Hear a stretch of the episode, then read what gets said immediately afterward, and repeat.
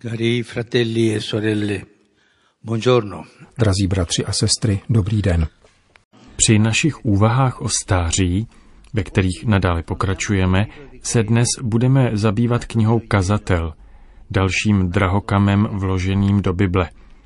Hned při první četbě nás tento krátký spisek zaujme, ale také zneklidní svým slavným refrénem Marnost nad marnost, všechno je marnost. Tento výrok se opakuje, vše je marnost, opar a kouř, vše je prázdnota. Zarazí nás, že v písmu svatém nacházíme takové výrazy spochybňující smysl existence. Ve skutečnosti ovšem kazatelovo kolísání mezi smyslem a nonsensem ironicky zobrazuje takové životní poznání, které se odděluje od zaujetí pro spravedlnost, již zaručuje boží soud. Samý závěr knihy naznačuje východisko z této zkoušky. Boj se Boha zachovávej jeho přikázání. To je úkol každého člověka. To je rada k řešení tohoto problému. Di fronte a una realtà che in certi momenti ci sembra ospitare tutti i contrari, riservando loro comunque lo stesso destino, Při pohledu na skutečnost, která let kdy zdánlivě pojímá veškeré protiklady a vyhrazuje jim stejnou sudbu, již je konečná nicota, se nám cesta lhostejnosti může jevit jako jediný lék na bolestné rozčarování. Vyvstávají v nás otázky, zda naše úsilí vůbec změnilo svět a jestli někdo dokáže uplatnit rozdíl mezi spravedlivým a nespravedlivým člověkem. Vše se jeví neužitečně. Proč tedy vyvíjet tolikerou snahu? una specie di intuizione negativa Tento druh negativního vhledu se může vynořit v každém věku, avšak ve stáří se tato ztráta iluzí dostavuje takřka nevyhnutelně. Je tedy rozhodující, aby stáří odolávalo demoralizujícím účinkům onoho rozčarování. Pokud si staří lidé, kteří už v životě leco zažili, uchovají nedotčené své zaujetí pro spravedlnost, existuje naděje pro lásku a také pro víru. Průchod touto zdraví prospěšnou krizí je pro dnešní svět klíčový. Proč? Protože kultura, která si nárokuje, že všemu stanoví míru a bude se vším manipulovat, nakonec mravně podkopá kolektivní smysl pro lásku a dobro. Questa demoralizzazione ci toglie la voglia di fare una presunta verità. Takový mravní úpadek nám odnímá vůli k činu. Domnělá pravda, která se omezuje na zaznamenávání světa, registruje také jeho netečnost vůči protikladům, které bez vykoupení odevzdává toku času a údělu v nicotě. Moderní hledání pravdy v této svojí formě, oděné vědeckostí, ale zároveň velice necitlivé a nemorální, podléhá pokušení, aby se zcela rozloučilo se zaujetím pro spravedlnost. Již nevěří ve svůj osud, příslip, vykoupení.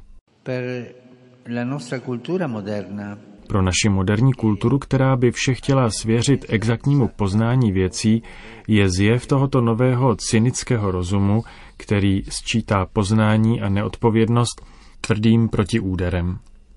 Poznání, které nás sprošťuje mravnosti, se zprvu jeví jako zdroj svobody a energie. Avšak velice brzy se mění v ochromení duše. Kazatel ironicky strhává masku tomuto osudovému svodu, jímž je všemocné vědění. Delirium vševědoucnosti, které plodí nemohoucnost vůle. Mniši starobylé křesťanské tradice přesně vymezili tuto nemoc duše, která náhle odhalí marnost poznání postrádajícího víru a morálku iluzi pravdy bez spravedlnosti. Nazývali ji acédií. Je to jedno z pokušení, které přepadá všechny lidi, včetně starců. Nejedná se o pouhou lenost. Nikoli je čímsi víc. Nejde zkrátka o depresi, ale spíše o kapitulaci na poznání světa, které pozbylo zanícení pro spravedlnost a následného činu. Il voto di senso e di forse aperto da questo sapere che respinge ogni responsabilità etica e ogni affetto per il bene reale non è innocuo. Toto poznání, odmítající jakoukoliv etickou odpovědnost a cit pro reálné dobro, po sobě zanechává nikoli neškodnou vyprázdněnost smyslu a oslabení sil. Nejenom totiž odmítá vůli k dobru, nýbrž zpětným nárazem otevírá bránu agresivním silám zla. Jsou to síly pominutého rozumu, který zcyničtěl přemírou ideologie. Veškerý náš pokrok a blahobyt z nás učinil společnost únavy. Měli jsme vyrábět všeobecný blahobyt, ale připouštíme vědecky selektivní trh zdraví. Měli jsme stanovit nepřekročitelnou hranici míru, ale namísto toho jsme svědky toho, jak se za sebou kupí stále nelítostnější války proti bezbraným lidem. Věda pokročila, což je přirozeně dobré, ale vázne životní moudrost, která je něco zcela jiného. Infine, questa ragione anaffettiva e irresponsabile tento bezcitný a neodpovědný rozum nakonec odnímá sílu a energii také našemu poznání pravdy. Nikoli náhodou žijeme v době fake news, kolektivních pověr a pseudovědeckých pravd. Je zajímavé, že v této kultuře prahnoucí po vědění a poznání všech věcí v nesmírné přesnosti se rozšířilo tolik kultivované magie – je to čarodějnictví s určitým stupněm kultury, které člověka přivádí do života v pověrčivosti. Na jedné straně se rozumem ubírá ku předu, aby poznával věci až ke kořenům, na straně druhé jeho duše potřebuje něco jiného a vydává se cestou pověry a magie.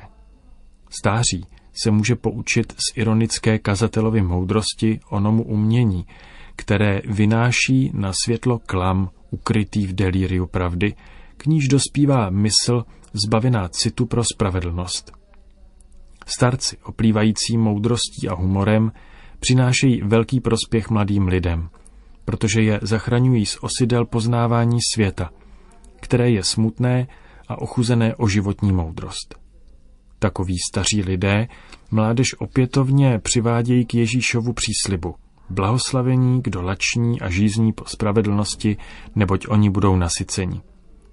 Právě oni zasévají do mladých lidí hlad a žízeň po spravedlnosti. A proto my, starci, seberme odvahu a jdeme vpřed. Máme ve světě veliké poslání. Prosím ale, neutíkejme se do nekonkrétního, nereálného idealismu bez kořenů. Řečeno jasně, do životních kouzel a čar.